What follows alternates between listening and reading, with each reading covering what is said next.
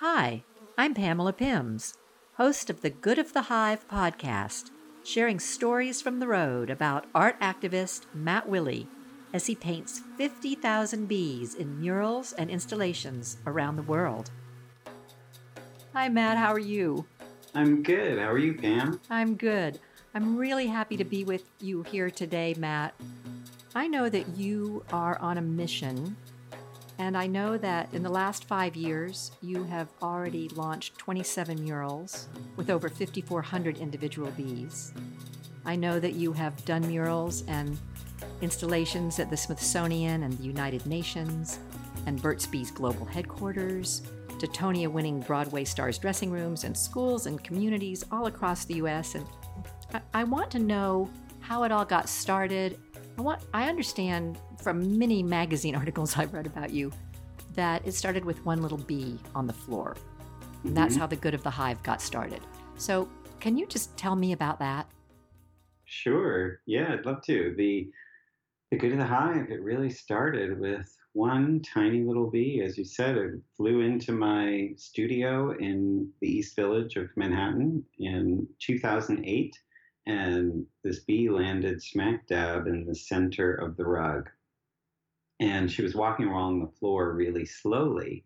So I had this opportunity to get down there and really hang out with this little bee and study her. And it was the first time I'd ever done that. I really had a fear of getting stung since I was a little kid, fear of bees in general. You know, I moved away from them, not toward them. And for whatever reason that day, I just got down there and hung out with her. And I noticed some things when I got out my magnifying glass that I'd never noticed before. She was beautiful. And there was like a cuteness that I'd never noticed. Like the, the big eyes, the antenna. I was like, this looks more like a little puppy than a bug to me. And so I just spent a couple of hours hanging out with this little bee and connecting with her. And I had you know, a real emotional connection with this bee during that time.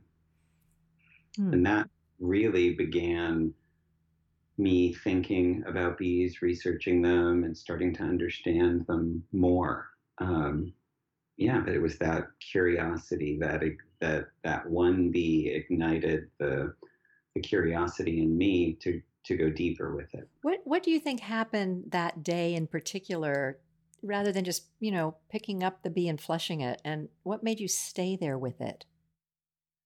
It was definitely the beauty that I noticed um, when I got down on the floor and looked at this bee.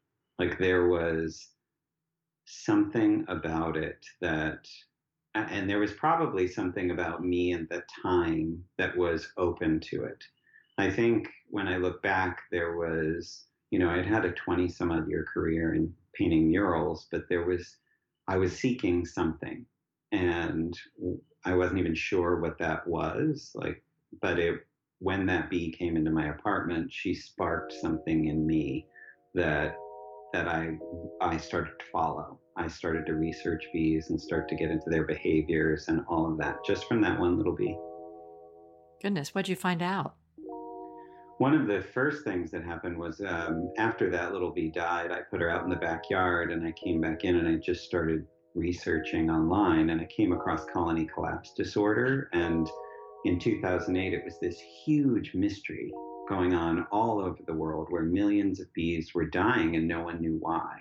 And I, that blew me away because I was like, how am I in the middle of Manhattan? This, this globally devastating thing is happening and I've heard nothing about it. I didn't hadn't seen it on a magazine cover. I hadn't seen it on a newspaper article.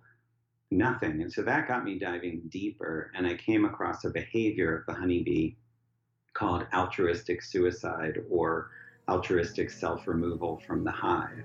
And this is when a bee feels sick, if it's in the hive, it'll exit the hive and fly off into the abyss for the good of the hive. And that's where the name came from seven years later. But they do this because their immune system. They're, they're hardwired to understand that their immune system is collective.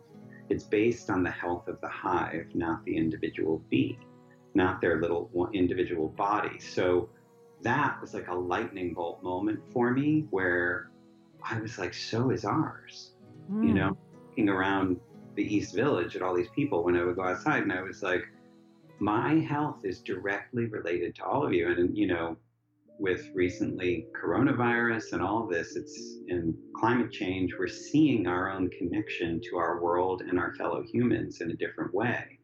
And, you know, it's fascinating. It's, it's, it changed the paradigm, you know? Definitely. And I think it's so interesting because the fact that you were so present with the bee shows up now. It's indicative, you know, of your work in general. And, and you know, I feel it with you when we talk. You're, you're here with me.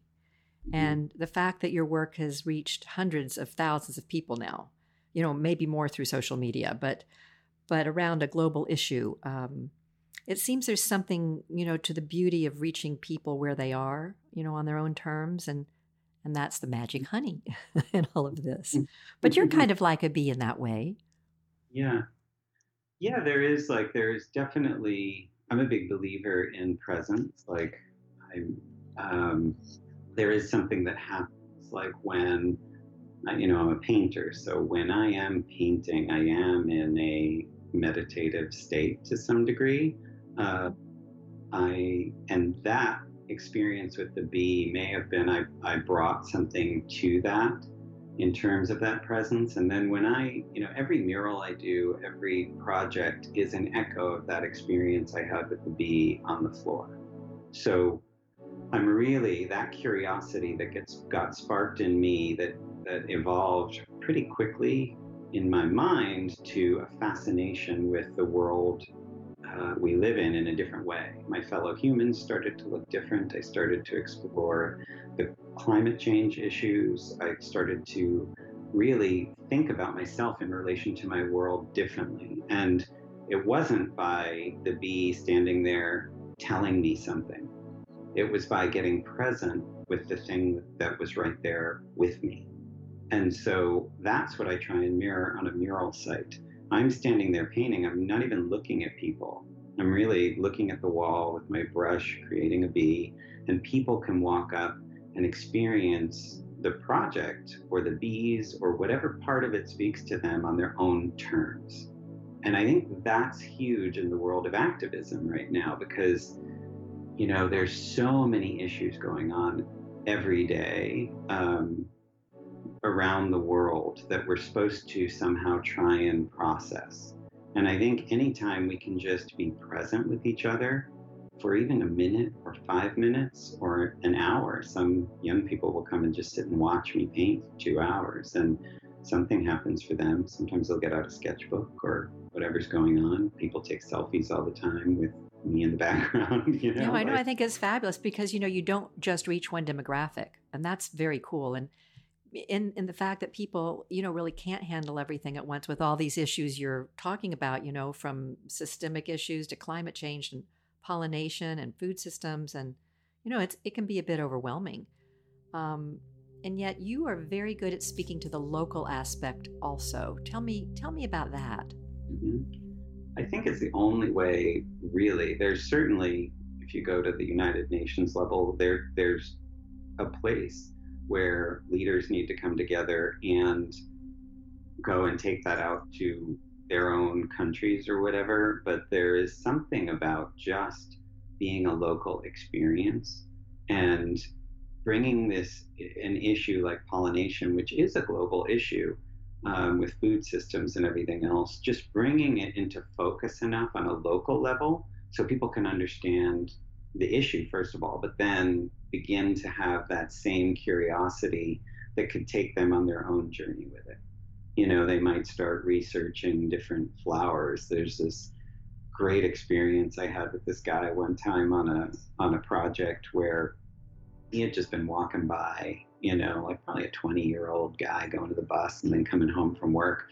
And he did not look like the type of guy who was going to be into flowers or anything like that. and one day he just comes walking up to me toward the end of a project and he's like, nice bees. I love it. Thanks.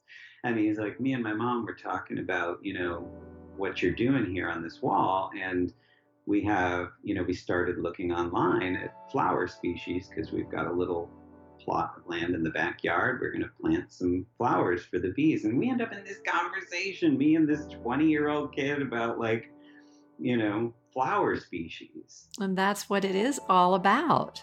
That's it. Like those connections that just, you know, no pun intended, but then they flower elsewhere. There's a ripple effect that happens when you do something with presence locally. Well, what I'm so excited about our continuing conversations is that these sorts of experiences have happened to you over and over with each mural.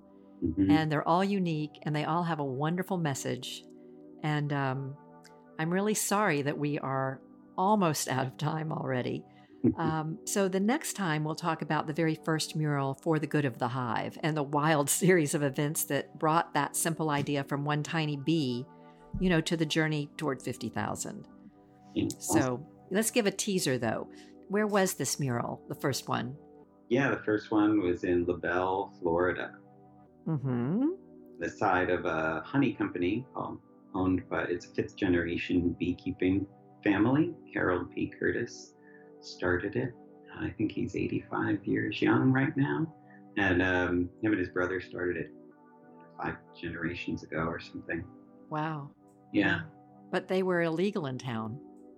Yeah, the project, when it came about, like um, basically they had told me they had no money to do one, they had no uh, town had no money and murals were illegal. Okay, I'm stopping you there. I'm stopping you there until we talk again. Anyway, thanks a lot for your time today. Yeah, of course.